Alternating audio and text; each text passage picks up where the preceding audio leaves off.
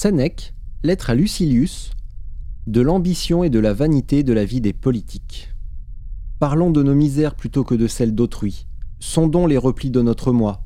Voyons de combien de choses il se fait candidat et refusons-lui notre voix.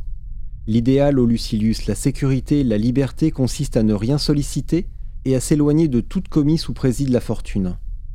N'est-il pas bien doux, dis-moi, quand les tribus sont convoquées, les candidats juchés sur leur tribune, que l'un promet telle somme, que l'autre en fait l'authentique dépôt, qu'un troisième inonde de baiser la main de l'homme auquel une fois nommé il ne laissera pas toucher la sienne, que tous attendent dans l'anxiété la voix qui proclame les élus, n'est-il pas bien doux de rester à l'écart et de regarder cette foire au marché public sans rien y acheter ni vendre? Combien plus vive encore est la joie de celui qui voit d'un œil calme, non plus l'étroite enceinte où se font les prêteurs et des consuls, mais les immenses élections où se postulent soit des honneurs annuels, soit de perpétuels devoirs, soit des guerres heureuses et des triomphes, soit encore des richesses, des mariages, une postérité, la santé pour soi et les siens. Quelle grandeur d'âme celui qui seul ne fait nulle demande, ne courtise personne et qui dit Je n'ai pas affaire à toi, ô fortune, je ne me mets pas à ta merci. Je sais que tes exclusions sont pour les catons, tes choix pour la vanitus, je ne te prie de rien. Voilà bien ce qui s'appelle détrôner la fortune.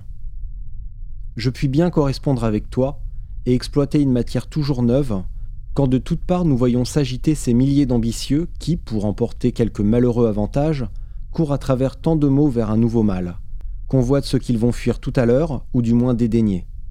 Car quel homme s'est-il seulement contenté d'un succès, qu'il estimait trop beau pour lui, alors qu'il était encore à sa poursuite?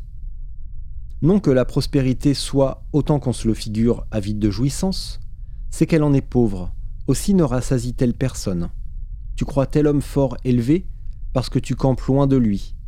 Mais ce point où il est parvenu est, celui semble, bien bas.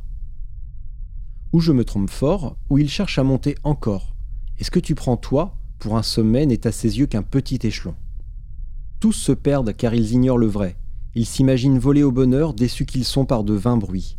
Et puis de mots réels en profit irréel, ou bien en deçà des espérances, voilà le résultat obtenu après maintes épreuves.